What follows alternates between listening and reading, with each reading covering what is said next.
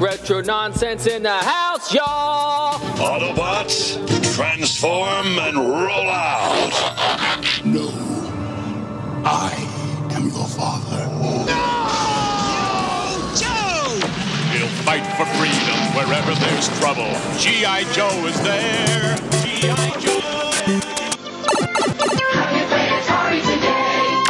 Just give me my retro.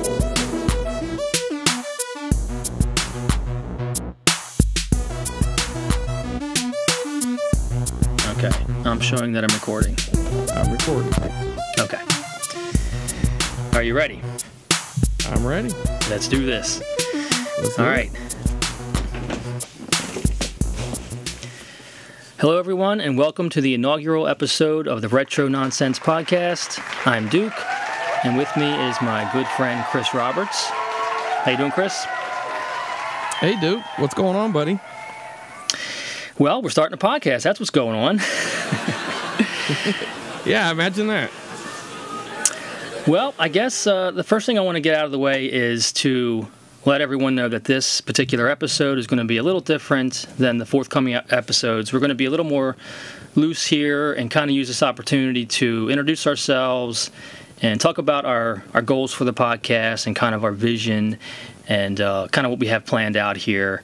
So, uh, with that being said, uh, uh, let's, I guess, take a minute here to introduce ourselves a bit more. Um, Chris, why don't you start? I guess talk about maybe your history with the community, maybe some of your podcast experience, stuff like that. Uh, well, I've been collecting um, Nintendo games and Atari games, stuff like that, for a long time. And, um, you know, several years ago, probably uh, maybe 2010, 2009, I started a Twitter account like a lot of people around that time. And at some point, I started uh, bumping into other collectors and um, you know making friends through through inst- uh, through Twitter and Instagram and YouTube. And um, at one point, me and a couple other friends, uh, we decided to make a little podcast. And you know, frankly, we didn't know what we were doing. Um, I don't think we took it that serious, or at least I know I didn't. I just you know we just kind of. I don't know. I wasn't very prepared half the time, and you know, frankly, I'm probably not as prepared as I need to be today. But um, we've done it for a while, and and um, you know, it was called the Narc Podcast, and uh, eventually, um, you know, we we kind of just. Uh, you know, moved on to other things. Uh, you know, uh, the, the one guy, Rip, uh, Jason, he, uh, you know, he started a family and, you know, he didn't really have a lot of time for it. And he kind of got out of the collecting scene. And John got a new business, and that's NES Pain. He got a new business. And so we really kind of just went away from it. Um, and then, uh, you know, years later, I, I did a little podcast. Well, I guess technically I'm still doing it. We're just kind of on a brief hiatus. Uh, I don't know how long, but um, it's a little uh, reselling podcast. Um, not to get too deep into it because it's kind of, you know, it's just, it's about as boring as it sounds. But um, me and my friend Derek, we do that. And when I say boring, I don't mean Derek. I just mean if you're not into reselling, you probably won't care as much. Um, so we uh, we do a little, we, we, we kind of go over some ins and outs of YouTube, or not YouTube, but eBay and, uh, you know, buying and selling things to uh, fund our collections. And uh, so that's kind of what we do. Um, you you know, I'm on Instagram. That's that's usually where you can find me the most. Uh, CWR2, just the number two, and the same thing on Twitter. So that's usually where you're going to find me hanging out, and that's uh, where I met Duke is through Twitter. So Yeah. met you through. Uh, we had a, a mutual bunch of friends and uh this group called the Cartridge Club. Um, it was just basically a bunch of like-minded collectors, gamers, stuff like that. Uh, a website was created, a little community uh, came out of it, and um, that's how I met you uh, on Twitter and and through your YouTube channel. Yep, yep. So I've been um, I've been actively involved in the community, I guess, for about ten years or so. Um, uh, like you said, I, I got initially involved in the community through the Cartridge Club, and still am, am actively involved with them, and enjoy a lot of their content and podcasts and YouTube. And um, I did start a YouTube channel. Um, I guess it's been eight or nine years ago, and uh, my initial, you know, focus was doing the channel with my children. So my earlier episodes, it's you know me and my three children, you know, just being silly. It did some skits, some music videos, and some silly stuff like that. So you fast forward till uh, today, and my three teenagers have a little Right. interest in dancing around the yard with daddy and making silly videos. So my channel has grown into something different, where it's primarily just me doing um, some playthrough videos, some console repair videos, um, and you know most prominently my Stuck in the '80s series, um, which is a a little series that I started. Um, where it's 80s oriented content and it's just kind of silly skit stuff. But I really enjoy it. It's a good creative outlet for me. Um, and it's that's been on a bit of a hiatus as well. Um, I haven't done an episode in a couple of months. It's not done. I just um, with COVID and everything else, and my the lifestyle change with having teenagers now, it's just harder to find time to do the filming and the writing and the editing and stuff like that. Well, well, So- it can't be done. You don't want to be like Voyagers and you know have Bogg and Jeffrey stuck in the time because the series got canceled. you know what I mean? You have to finish the series Yes. at some point. You know what I mean? You gotta, yes. Oh, it- you got to continue it. It's not done. It's it's just been. Uh, I've had a hard time conjuring up, I guess, that creative spark um, recently. Again, mainly due to just time restraints, honestly. But that kind of brings us to where we are now with this endeavor, and um, I guess we could talk about how we got to this point uh, together, Chris, and making a podcast. To be honest, this this is weird for me. This was never on my radar to do. I was never, I never thought in a million years I'd I'd do a podcast. Um, just because, you know, there's a sea of podcasts out there. a lot of them have similar content. Even within our own community, we have like, gosh, a dozen plus podcasts, and they're all just fantastic. So, I never really could imagine myself in that in that mix. But what really drew me to this idea wasn't that I wanted to do a podcast, it was that I wanted to do something with you, Chris, because our friendship has really kind of grown over the last couple of years. You're like the only person in the community that I ever really talk to on the phone regularly and text with regularly. And man, our, our conversations are just so fun. And so many things would come up, and it just was like gold. So that's really, I didn't want to let that slip through my fingers and not do something with it. So it just kind of hit me one day. I was just like, let's let's do some. I wanted to do something collaborative, and obviously, something on YouTube would be complicated and and just not a good idea. So really, podcast is the most sensible thing to do. So that's really what drove me to this idea was I just wanting to do something with you. Well, and you know, it's it's um it's funny that you say that because when you had sent me the text, uh, you know, something to the fact with uh or it was kind of like um hey man, I I wanted to talk to you about something uh, and I was thinking to myself and I I don't know why, but the first thing that came to my mind, I was like, I wonder if he's going to want to do a podcast. And I almost responded with, Do you want to do a podcast? But you know, like I don't know, I didn't want to respond like that and then it'd be something serious. You know what I mean? Then I would feel Right. really stupid. So, uh, so I was just like, yeah, you know, what's up? And then when you had said that, I was like, dude, that's exactly what I was thinking you were gonna say. And of course, I'd want to do one because, um, you know, like you had mentioned, I mean, we have a lot of things in common. I mean, it's a friendship that's built on focusing on the things that we have in common. You know what I mean? Which I think Yeah. are always the best kind of friendships. You know what I mean? And Yeah. um, you know, we're both about the same age. We grew up around the same time, so we have a lot of similar experiences with, uh, you know, just growing up during that era and uh, the pop culture, um, the toys, the the shows, you know, all the things, the, the fashion, everything that went on during that time. We have a lot of similar uh, experiences, so I think it'd just be fun to talk about. And, I, and obviously, you thought the same way, or you wouldn't have shot me Yep. that text. So, so here we are. And the similarities uh, are uncanny at times. I mean, so, I can't tell you how many times we've been talking and, and just light bulbs are going off. Like, oh my gosh, I had the same experience, or that was my favorite show too, and whatever.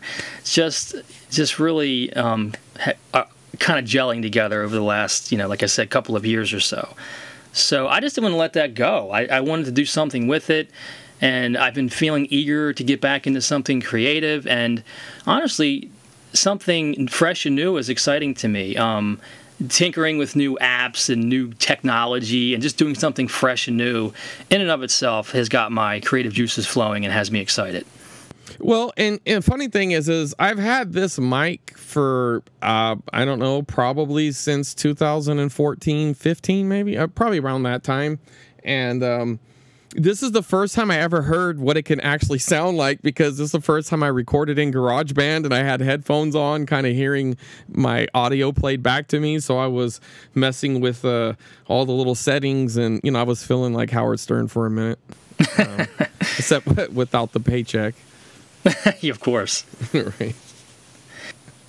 So I guess next we'll talk about kind of our our mission and what our ideas are for this particular podcast. Um, we do want to try to stand out because um, there are so many in our community that we could never, in my opinion, come close to competing with, and that's not what we're trying to do. Is jump in there and, and be another one of those podcasts that are going to have some of the same listeners.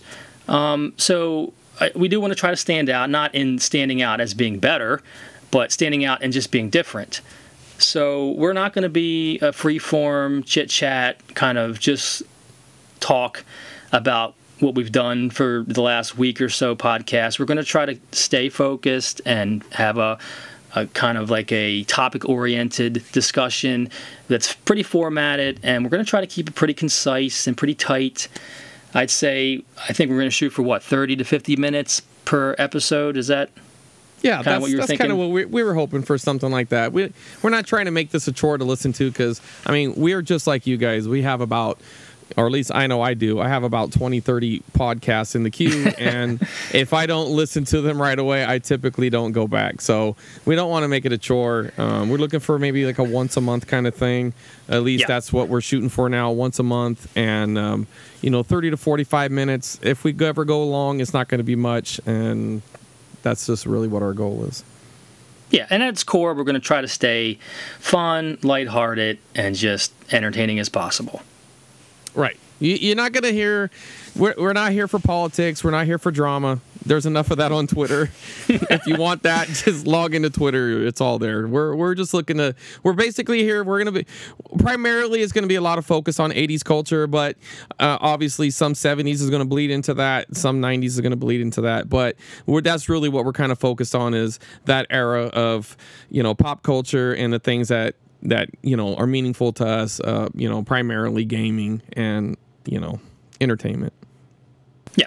So that being said, I mean, at the core, I guess the content, um, and you know, the main things that Chris and I bond over are things like Atari and NES and Star Wars. You know, the original trilogy and things like that. And you know, there's there's a lot of uh, a lot of our community um, is younger and talk talk a lot about the modern gaming systems, which personally I have no interest in. You're not going to hear any talk of the PS5 or Xbox, whatever it's called. I, I don't even know what the new name is. There's so many letters. Just new Xbox.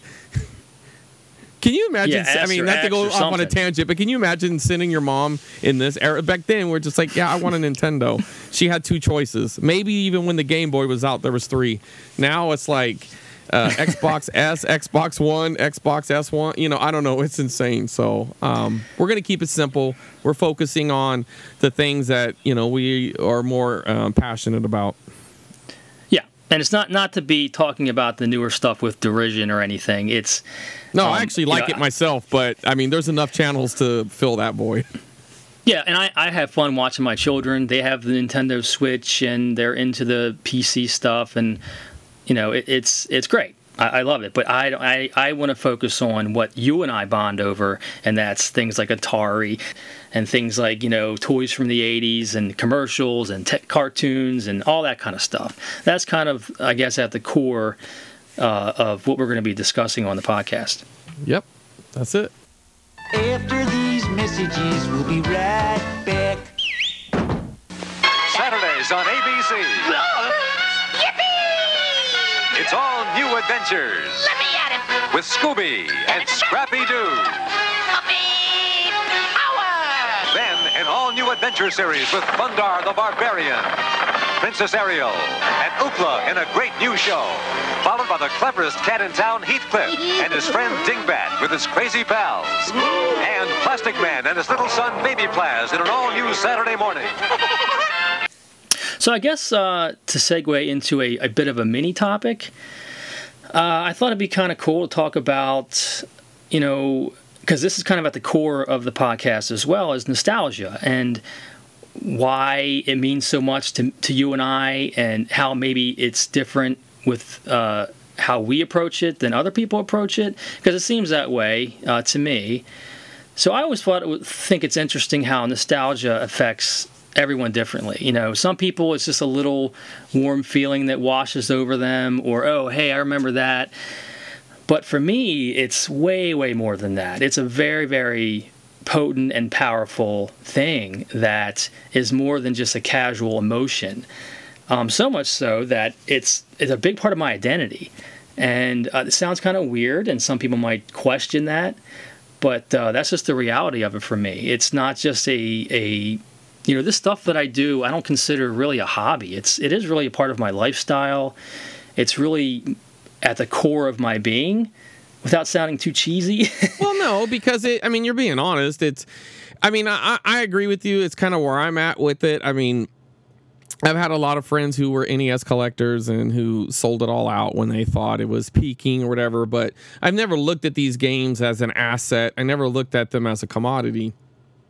I, I bought the games because I wanted them. When I started collecting NES games, I mean, there was no eBay. There wasn't a price charting. Like rarity lists weren't even really a thing. Um, I mean, I guess maybe somewhere on the internet there were, but I didn't know about it. I mean, I didn't really know about the complete list until like 2009.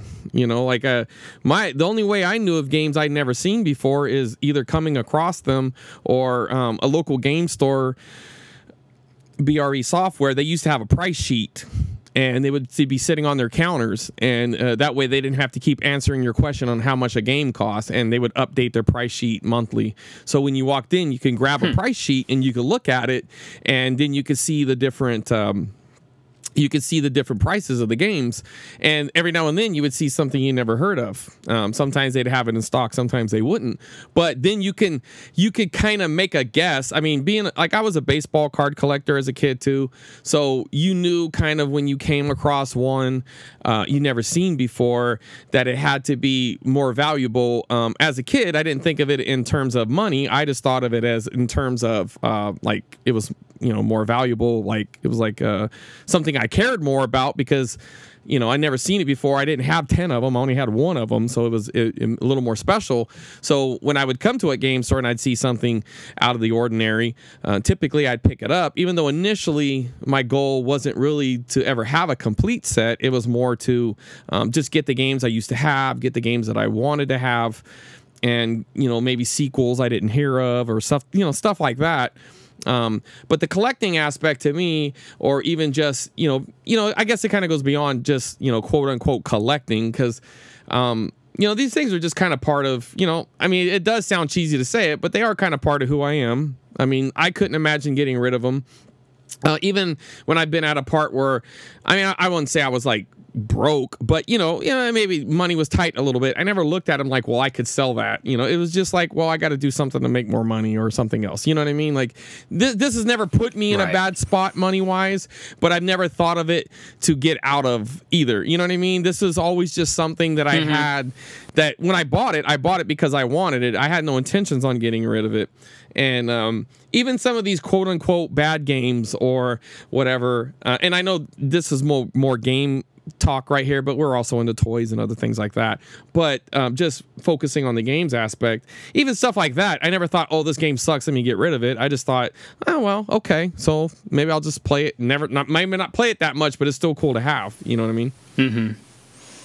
Yeah, and uh, you know, it's um, I remember NES Complex said once that his um, initial goal was to get every game he had as a kid, and then he kind of expanded from there. And I, I had a very, I still have a very similar approach to my collecting. I I'm not a collector by nature, like you are. I think, like you you have collector like in your blood, right? Would you say that? Well, yeah.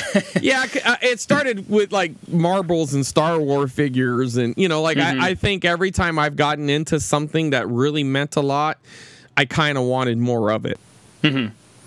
Whereas my my focus is more nostalgia driven, I think, than yours, maybe. Or at least that's the, Well, I, well, I think it's I, to me it's a combination, which is probably a little more uh, Yeah. intense, or it's, it's it's a little more costly when it's nostalgia and you know what I mean. Um, Yeah. So it's it's actually both. I mean, the thing about these games, I look at these games and I think.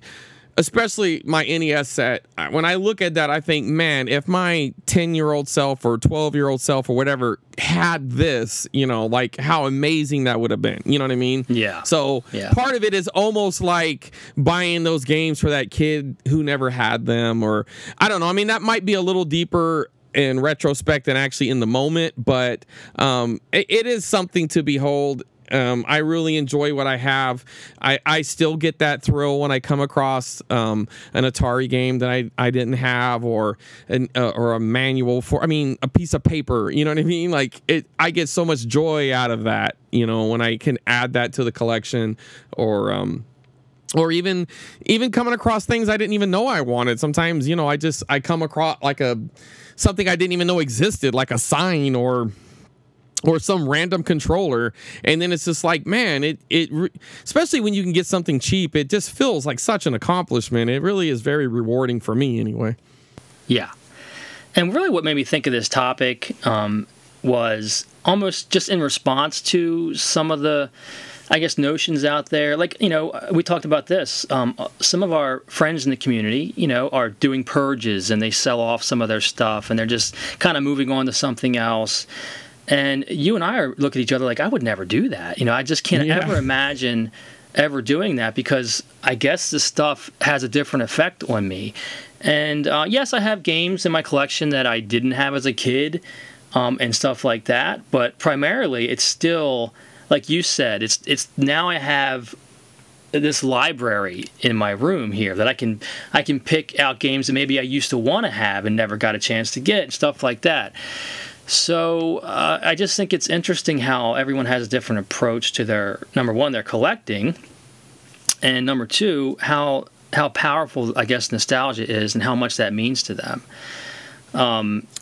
Well, right, and I never really thought of uh, anybody's approach as right or wrong. I mean, obviously, people do whatever's best for them. Um, I just, uh, I'm with you, and I hear that term "purge." It's like a, it's like a bad word in my house. You know what I mean? Like I just couldn't imagine purging um, the. I mean, I don't, don't even understand the concept of why that's such a good thing. Like, um, but if it makes you happy, go for it. But to me, I enjoy my collection. I enjoy, you know, whether it's uh, my Star Wars figures or my NES games or whatever. Um, these are things that I enjoy. Um, it brings me happiness. You know, they there's that old adage where like uh, the things you possess end up possessing you. I've never felt that way. You know what I mean? Like I always felt Yeah. like it just enriched my life and not uh, and not detracted for it in any way. Yeah, that's a good. That's a good point. I mean, it, it could be also like my my collecting over the years has been a very slow burn. I I never. You know, like financially, there was never any like a spending spree of any sort. I would just pick up a couple games here, a couple games there, and at conventions or retro shops.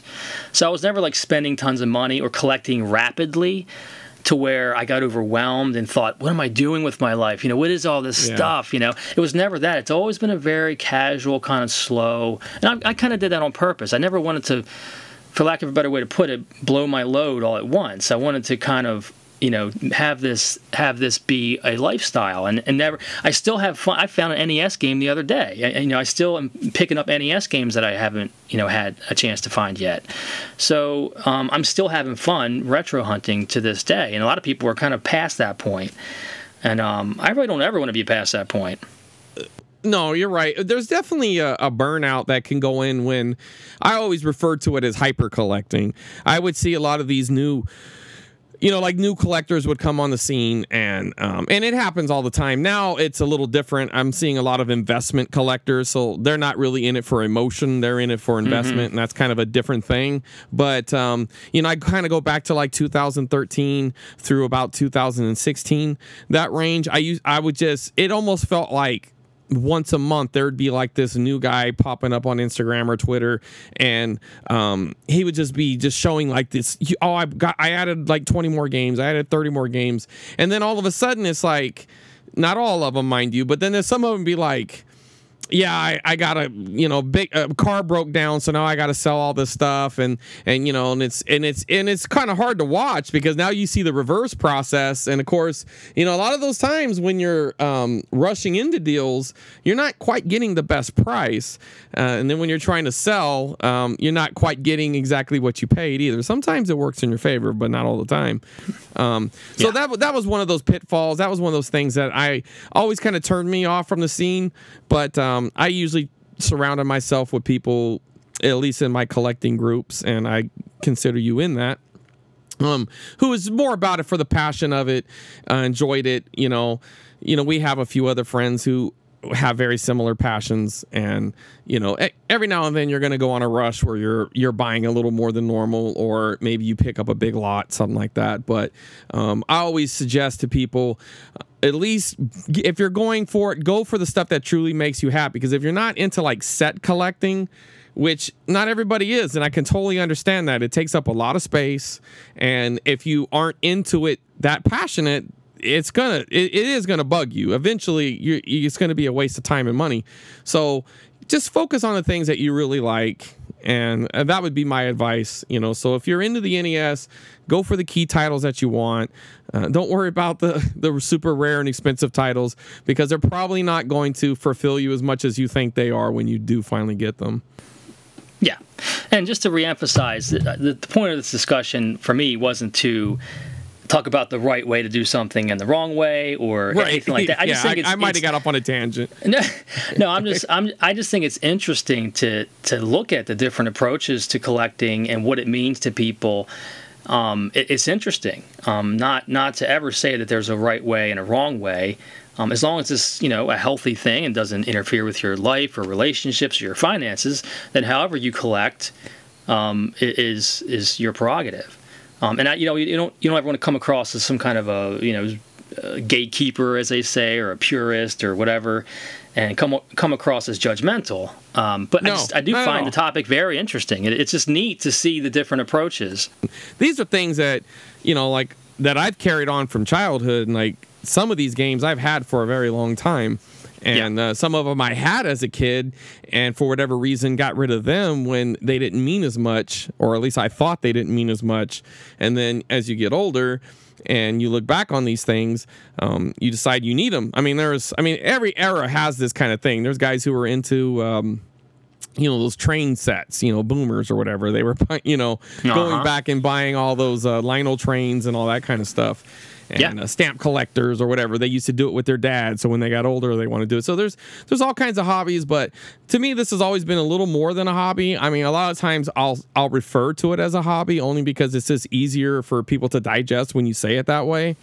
Um, It's a lot more. It's a lot more complicated to explain to someone who doesn't collect. You know what I mean? If if they're not into collecting or they're not into, you know, you know the having these kind of things or they don't they don't appeal to them. I mean, like some people would look at a CRT for instance and think of it as a waste of space and a junk. But that's the only way I'll play my retro games is on a CRT.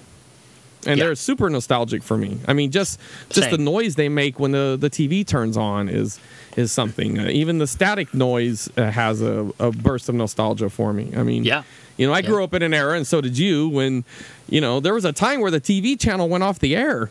you know what I mean? And Oh yeah, remember, they would play the Oh, yeah. Star Spangled Banner at the end of the night, and then it would go to static for Yep. three or four hours, and then you had to go find another channel, and usually it was just infomercials or something. So, Exactly. you know, there's a lot of nostalgia with this stuff, and I mean, it goes beyond um, just the possessing of it aspect. I mean, it's just. Um, you know, it's just something that has a lot of meaning to me, and I know to you as well.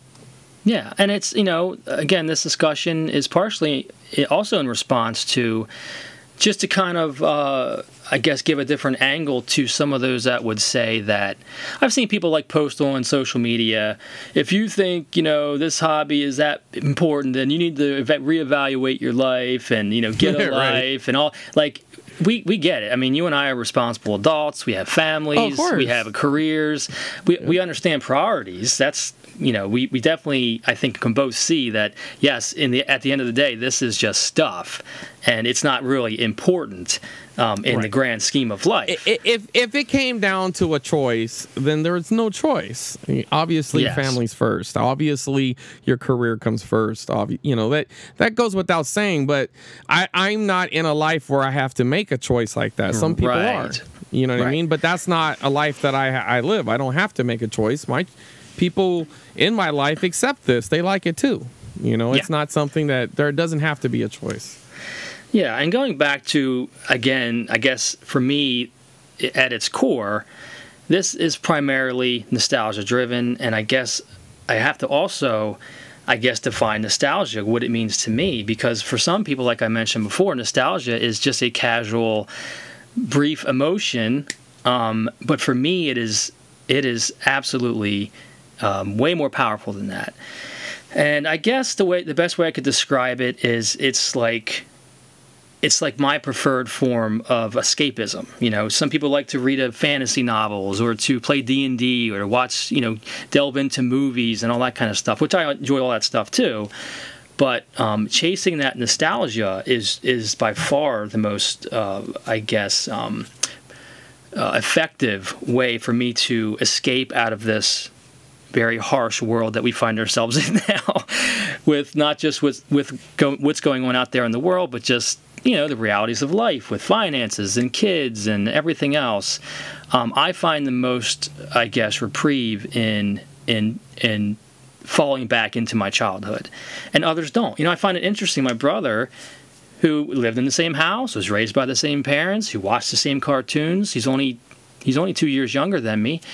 He has no interest in this stuff. He could care less. He might see a if I put on a you know a GI Joe cartoon, he probably just wouldn't even notice it, and I'd be like, oh, I remember that, the music, oh, those laser sounds, you know, that all brings me back, and it just does nothing to him. So, I think part of it is the way our brains are wired, just the way we're you know our makeup, and part of it is our our experiences which i guess is the next thing for me is you know i was 10 years old in 1985 so not to be not to think i'm something special for that because i didn't decide when i was born and, and all that kind of stuff but i think that is that was a special time, I think. Um, there was so much going on in 1985, pop, pop culture wise, with the NES and the the cereals and the cartoons and kind of that new commercialized childhood that we found ourselves in with the tie-ins and the toys and the cartoons and the movies and all that kind of stuff. That was all kind of brand new right right around that time.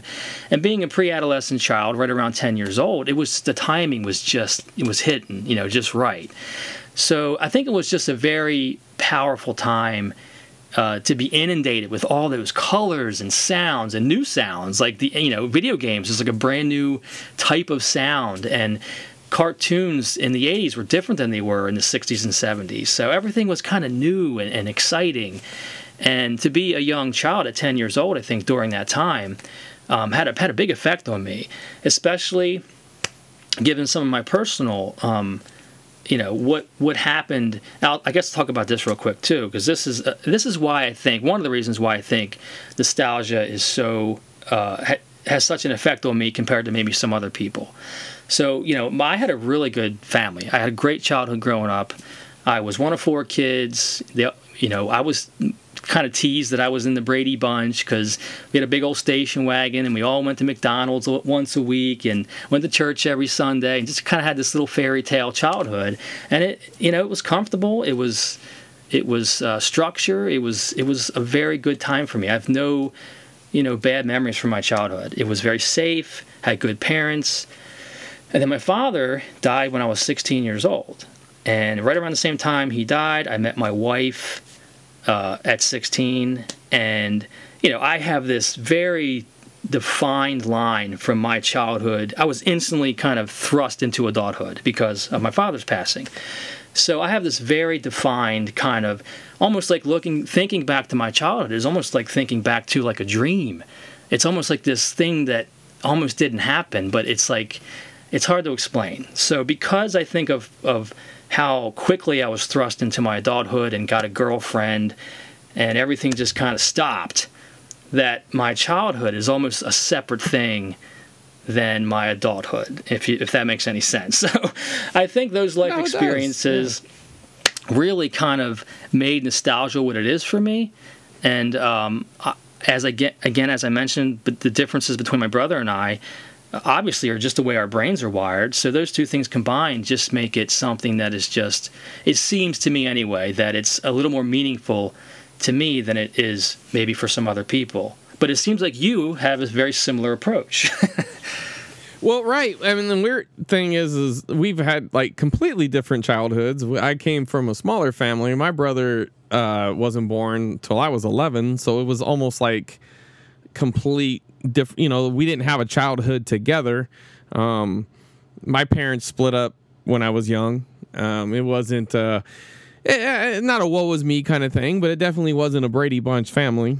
Um, but even during the turmoils and stuff like that, um, there was like a a constant, whether it was you know um, entertainment. You know, it I grew up in a generation where there was these things called a latchkey kid. I don't know what they refer to them as now, but uh, now you would get the CPS called on you if you let your kid have a key to the house and come home. But I was a latchkey kid in like second grade. I had my own key to the house. I'd walk home, um, make myself something to eat, and turn on the TV and watch cartoons. And you know, so that was the entertainment. And as soon as cartoons would go uh, would be over, I'd go outside and play with friends. And um, you know, if we weren't riding bikes, we would be playing with uh, Hot Wheels or or Star Wars, GI Joe, things like that. So there's definitely um, a comfort with a lot of these things. It does it does bring back a lot of memories, even you know, despite of maybe some of the turmoil that was going on.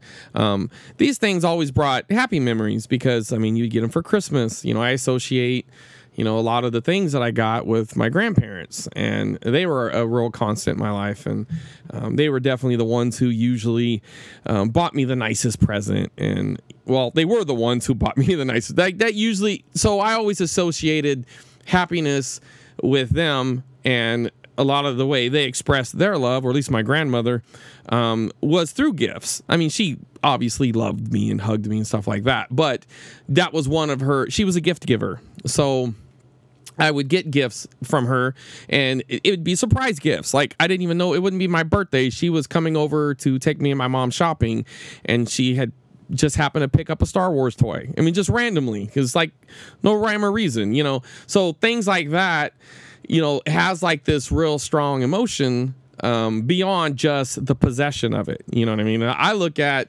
um, my Luke Skywalker figure, and first thing that comes to mind isn't you know uh, the actual per, you know Luke Hamill or the movie. It's my grandmother giving that to me. You know what I mean? Me playing Yeah. with it um, when she got me Yoda. You know, like uh, the fact that you know I was reenacting the the scene from Empire Strikes Back. You know, I found a little rock, and you know, it's just stuff like that. Um, so there's like this um, a more of an emotional connection to a lot of these things than just um, this possession aspect that a lot of collectors or people who do the similar things a lot of it is for that. And and there's nothing wrong with that. I mean that's what it means to them and that's totally cool.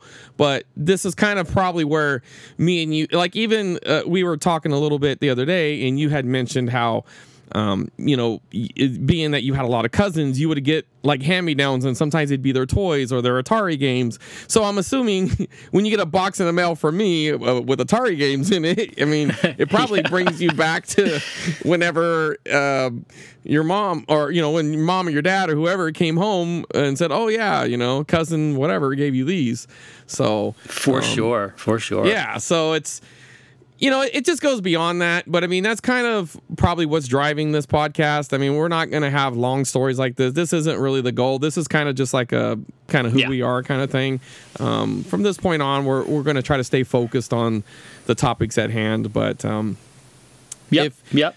yeah, so But it's good. To, it's good to see where we're coming from with it, and it's obvious that you know we're we're talking like deep psychology here, which I'm no expert on, but it is. I think um, you know. I just it, it sounds like both of us to me. At least I would say that for me, this is a healthy. Uh, it, it's a healthy coping mechanism for me. This is my escapism, as I mentioned, um, and this hobby uh, or this lifestyle, whatever you want to call it, um, is never a crutch. It's never a point of division between my spouse. It's only ever been a good thing not just for me, but even for my family. My wife and I go to conventions, my kids get involved. It's been a very, very positive, all the way around thing. So there's a bit of a stigma, I think, uh, with collectors or people that have a room like I have here that's you know, almost like, what is this, some kind of a crazy person you're a or hoarder, something? you're a pack Right. rat, you're compulsive. But but for me, I really feel like this is like good medicine for me. This is this is one of the things that helps me cope with with reality. And I again, you and I are both responsible adults. We we keep things in check.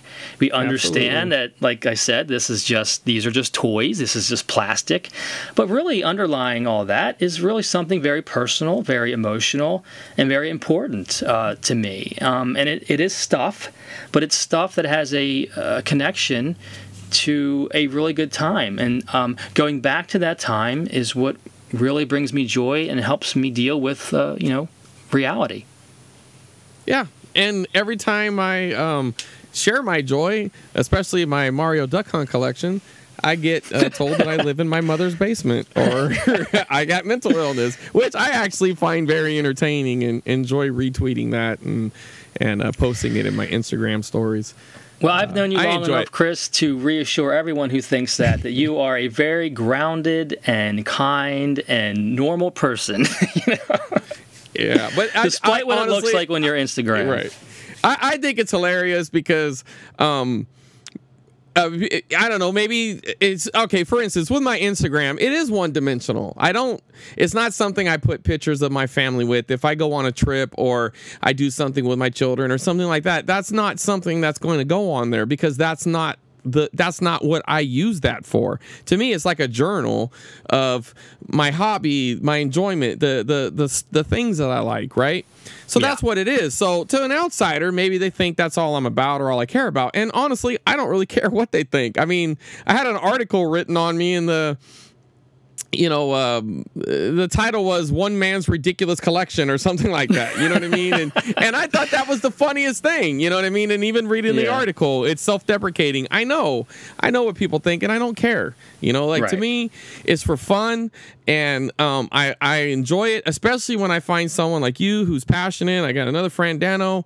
He's very passionate about it. You know, I got other friends who I've met through the community. I've met some of the nicest people and lifelong friends that I think are lifelong friends, and that go beyond just these things. You know, like right. yes, maybe that's what brought us together. Um, you know, our mutual friend Curtis, we hang out is uh, you know it's not as often since you know the pandemic or whatever, but prior to that, you know, we hung out at least. You know, he lives in a, a L.A. I live in Fresno, but we would hang out, you know, four or five times a year. And when we did, we rarely would talk games. Even when we went to a convention, you know what I mean? It's just like it's it's not something that it might have been what brought us together, but it isn't necessarily what bonds us, you know.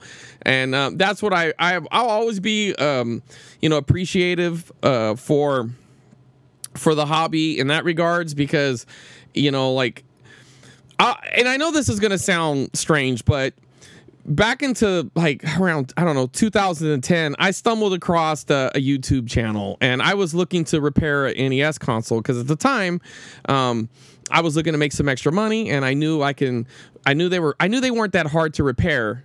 And I felt like, hey, you know, maybe I can buy these for cheap and repair them and sell them for a little bit more. So I looked up a video and then I went down this rabbit hole of AVGN and Game Chasers and NES Comp and all these different channels. And I was like, I had no idea people were out doing the same thing I was doing.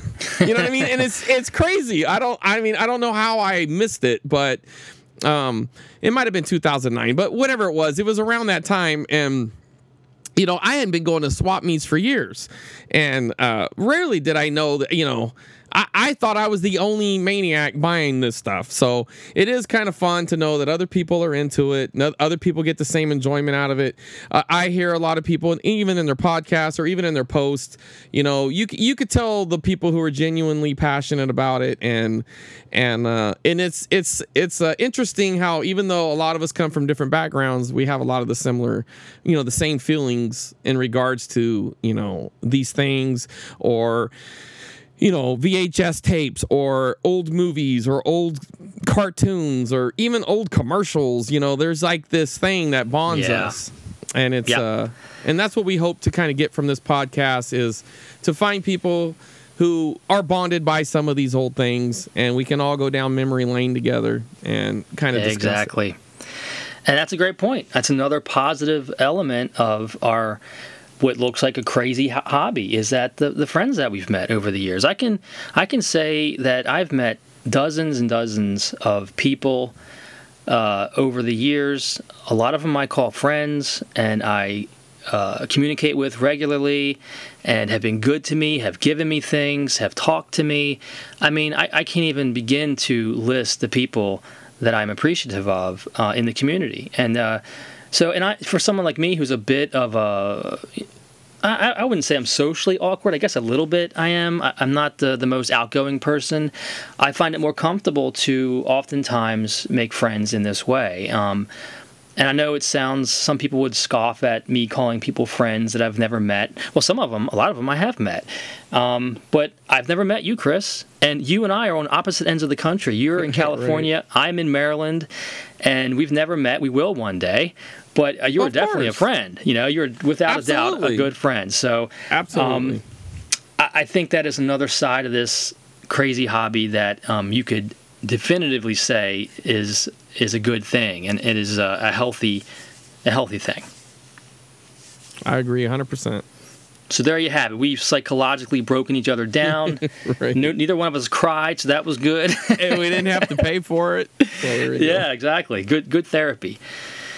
So I guess that in a nutshell is is really uh, it's us and that's what we're about. That is kind of uh, the the underlying I guess foundation of what we want to do with the podcast and and uh, I hope that we get some listeners and uh, uh, hopefully if you're listening to this that means I, I was able to figure out how to get it out there and and put it on Podbean and Apple whatever it's called. Well, well, it, it- we got enough people in the circle where one of us is going to get us there. But anyways, Yeah. look, let's let's end on a more lighthearted note. We got a little deep there. So Yep, I yep, yep. compiled some questions for you. All okay. um, I just I want to pay a little homage to some of the other podcasts I've been involved in on NARC. We used to have like a trivia section. This isn't quite trivia, but it, it, you know it's a it's a little on the lines of that. Um, I'll also pay homage to um, Dollar Dorks, and uh, from this point on, once a week I'm going to sell an item from your collection. So we'll go ahead and do that. But anyway, so this is what this is what I'm gonna do for Narc. Um, so question number one: Did you own a pair of underoos, and if so, which one? Or did you Yes. wear underoos? Did I you wear have a- underoos? Yeah, I go. wore underoos, and I have a picture of me in my front yard in my Spider-Man underoos, and I remember vividly taking the picture and showing my mother, and she was yelling at me because I was outside in my underwear, and I was like, "No, mom, they're my underoos." I thought that was like a costume. Right. well, they were designed Yes. like it though. They were. I mean, it, you especially the Superman. Uh, I had two pairs. I had Yoda and I had Superman, and um, I never wore the the underwear outside that I can remember. But um, I do have. I believe it's either my kindergarten or first grade picture. Um, I'm wearing the Superman shirt. And it actually came back to me today. I must have knew it, but I was trying to think of some questions to ask you because I wanted, I knew we were probably going to get a little deep in this, and I kind of wanted to end on a lighthearted note. And so this question came to mind. And yes, I will dig it up and I will post it, and then you can all see me in my I uh, will do the Superman same thing. Underwear, uh, underoos shirt. I you won't think see I the may have- underwear. I mean, I'm sure I'm wearing them, but they're underpants. I think I may have posted that picture on Twitter years and years ago because I stumbled upon it and was I was cracking up. But yes, I, I did wear I had Spider Man. I also had Superman as well. Those are the only two that I remember. Spider Man. I was a big Superman fan. I have another picture of my Oh, Superman is father holding me up with my arms out, and I had my my underoos Superman shirt on, and my mom had made me a cape. And I'm like flying in the picture. It's a really cool picture. So I'll see if I can find that one too. I used to just get a towel and tie it around my neck, and that would be my cape. I found a red towel in the house, and uh, I would sneak, you know, kind of keep it in my room, and That's that would be great. my cape. All right. So question number two: Who's the more uh, Who's the more annoying sidekick, Orko or Snarf? Oh, let's see here. Snarf. Snarf, and why? I like I like I like them both, but I guess if I had to pick, well, but but you you know they're designed to be annoying, right? I mean, Snarf would always say his own name, right? Snarf, Snarf, right? Snarf, yeah. So that that was annoying. Orko never called I would himself say- Orko. I, I would say the thing about Orko that I guess would be to his benefit is he every now and then his magic would work. yeah, yeah. So every now and then he would do a little trick or something and it would actually work. All right. Um, okay, so you have to choose one. Okay? Uh, and just choose one a lightsaber, the Sword of Omens, or the Power Sword, the He Man sword. And if you do take He Man sword, I mean, you get the functions with all of them, whatever they do. So in He Man, you can turn yourself into a ripped up version of Duke. And but you have but you have to wear the speedo though. So Okay. and you can make a battle cat. So you have to choose one of those three swords. Which one would you? Which one? would you Without a doubt, a lightsaber. I think I'm gonna go with the sword of omens. You know, you can kind of tuck it in your pants. You know, you put it in your pocket or something and when it's short, and you know you're lonely. You can just call out for your homies. They're gonna come to you. Uh, you could spy on your ex girlfriend with the sight beyond sight. Yeah. know what I mean? Yeah. And you can look through the hilt and look really cool. Not the hilt, but the little curly things that come up. Yeah, Yeah. yeah. So I, I think I'm gonna go with the sword of omens on that one. Okay. Okay. Well, uh, you do know that if we fought you, and I had a lightsaber, you would lose. I don't think so. I think I would have sight beyond sight, and I would see your battle strategy, and then I would just do it. Well, s- w- the Force is sight beyond sight, isn't it? yeah, but the force isn't in the lightsaber, though. Okay. All right, we'll call it a You draw. don't get you don't get the force because of the light. Now, if you took He-Man's thing, you'd be all ripped up and have a battle cat. And you can actually every now and then he would shoot beams out of it, I think. But no, actually that was Lion-O. I can even shoot you with beams. I get to say ho and it will zap you. See, I'm telling you, I got the reach. They deflect lightsabers deflect beams, especially in the if you're prequels. Good. Only if you're good. All right, all right. We're gonna just we'll call that one a draw. All right. So now this one this one's gonna be a little more in depth. Okay. So who's on your Mount Rushmore of cartoon villains? So you got to pick four. Mumm-Ra, Yes. because he looked so awesome. Yes. Obviously. Skeletor, Uh huh. Megatron, and Cobra. You're. I'm not even lying. I'm gonna take a picture of this and send it to you. I, you said. My my list is Mumm-Ra, Skeletor, Cobra Commander, and Megatron. That's I Oh mean that has to be the that has now I actually did um like a secondary list because I wanted to do like um what, what do you call it um honorable mentions list. Okay, now bear with me on some of these, but they were the big villains in the cartoons. Okay, so you had Uh-huh. Gargamel. Now he wasn't you know. But he was the villain in Smurfs, right? A little more kiddish, yes. but Gargamel, he's he's one. Now Serpentor, even though I prefer Cobra Commander in every way, but Serp- Serpentor was pretty cool. Okay, that's also GI Joe. He he Yep. took over he took over uh, Cobra. Uh, Miles Mayhem, that's the guy from Yes, Mask. Mask, yeah. Okay. Yeah. I, I don't really remember him as much. I did love the cartoon. I mean, Me it was too. more about the vehicles, but he was the leader of uh, Venom, which was the their bad guy unit. Um, Shredder from Teen, uh, you know, the Turtles, Mm-hmm. and so you know that's a pretty. I think more Turtle fans might replace one of these four. I mean, I could see a lot of them getting replaced by a younger group of people, but uh, now Doctor Claw from Inspector Uh, Gadget. Yes, I right? was gonna I was gonna say honor, honorable mention for him for sure. Yeah, and then uh, the last one on my honorable mentions list would be Venger from Dungeons and Dragons. Uh huh. Yep. So Okay, I always thought that dude was just he was just badass. Yeah. Well, our list know. our list is more evidence that uh, we are we are connected in some magical way. That's why I didn't want to tell you any of these questions ahead of time. I just wanted to just Yeah. throw them out there because I didn't want you to prepare. And that's exactly what I wrote down. It's funny. Okay, so, so last cool. question. All right, and this is the most serious one. okay. Okay, what was Willis talking about? What you talking about, Willis? Depends on what episode. Okay, I'm Uh, I guess he was probably talking about Mr. Drummond for the most part, or Uh, I'm gonna say, I don't know. I, am gonna say gibberish. I think I think he was. I don't think he was talking about anything. I think he was daydreaming. I don't know.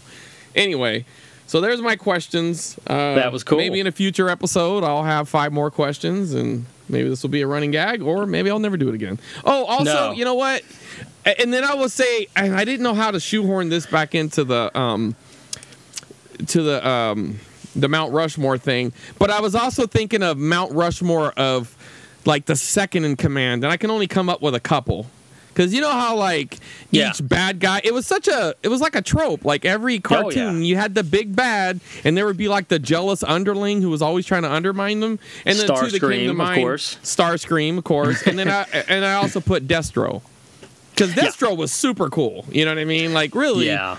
He should have been leading Cobra. He always knew the rights and the wrongs. Very rarely was he wrong. Cobra Commander always messed it up, and you know, Destro had this great plan. He was just a mercenary though, but still, he I don't know. But Well, I I'm think sure that's why. I, th- I think where Megatron and Skeletor shine is because they're always like making you know getting mad at their underlings. Yes. Like you know, they're always calling them idiots and you buffoon, and it's just hysterical Mm-hmm. how mad they would get. So those those those uh, those tropes there really made those two especially shine. Your knowledge is only overshadowed by your stupidity, Starscream. Please, don't fire! I, I, I was wrong. I shouldn't have done it. Please, don't shoot! Why do I surround myself with fools? Even the robots are smarter than you. You furry, flea-bitten fool! I'll cover my throne with your hide. I think. Yeah, well, for sure. And you know, and that was the thing about Starscream. He always thought he was better than he was, and uh, you know, eventually he paid the ultimate price. Yeah. It- speaking of that, did you? Uh, it would just we'll make it quick. Did you watch the reboot of um, Transformers on Netflix? Yeah, I didn't like it at all. You didn't? Oh, No. Okay. All right. Did you? Well, yeah, I did. I mean, you know, it's different. Oh no. Well, uh, you know what? That's that's another episode because that that'll be a big discussion. okay. Well, well, we could just leave it at that. I didn't hate it, but okay, we'll just uh, we'll just leave that right there. I don't know if I hate it, but I did not like it. But Well, yeah, all right then. that's a good Okay. discussion, I'm sure. All right. Well, we'll put that into uh, reboots that Duke hates. We'll have an episode of just that. And you like. I do. I I enjoyed it. I don't know what to tell you, but okay. Hey, you know, Well, there that's it it is. goes. There's our first There episode. How'd we do? I don't know. I think we did okay. I mean, you know, like I, I, you know, obviously, as we said at the beginning, this isn't going to be indicative of what we do. But hey, Right. you know, got to get we got to get all this. You know, it's like the pilot episode of any show, or even early stages of like a new movie franchise. They got you got to get all the character introductions. You got to get all that crap out of the way. Yeah, So, we had, you got to get the doing. origin story wedged in there, and that's we, what this we is. I gotta guess get our that out of the origin way. story. This, consider this like the the fifth Spider-Man reboot. You got to see Yeah. Uncle Ben die. Uh-huh. The- you got to see Batman's parents get shot. I mean, it's just the Uh-huh. way it is. They know you got. They know you've seen it already, but they got to do it anyways. This will be the only time though that we do this. So there you Right. go. That's the goal. we're not gonna keep rehashing it. No, no, no. Unless we reboot with a new, or you reboot with a new co-host, and then you'll No. Tell the whole new story. All right. Well, I guess that's it. Uh, we thank you guys for listening, and um, I guess you know I think everybody say, seems to say that if you if you put a, uh, a review on iTunes, that really seems to help. So obviously, we'd like to generate some listeners and get the buzz going. So we oh, we certainly appreciate that. Uh, but more than that, we hope you enjoyed the show, and we hope that you will look forward to uh, many more. So with that being said. Uh, you can find me on Twitter at Duke0619 and Chris. uh, CWR2, and that's just the number, not the word. And my YouTube channel is Retro Nonsense. And uh, we're excited about this. This is, uh, I'm super excited. I really am looking forward to this. I'm going to pour my heart into this. I know Chris is too. Um, and I think it's going to be fun. I do too. All right. Well, we will see you guys. Well, you'll hear us next time.